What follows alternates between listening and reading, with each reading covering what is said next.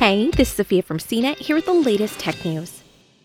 Dozens of WeChat accounts that focused on LGBTQ topics were reportedly deleted from the popular social media and messaging app on Tuesday. Owned by Chinese tech giant Tencent, WeChat told account owners they'd violated rules, but it didn't offer further details. Many of the accounts reportedly belonged to university students and non government groups.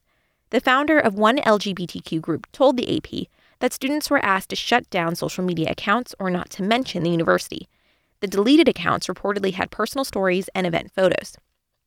It's unclear if the order to delete the accounts was given by Chinese authorities, but it raises concerns that the government may be trying to tighten control over LGBTQ content online.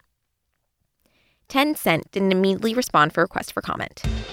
For more of the latest tech news, visit cnet.com.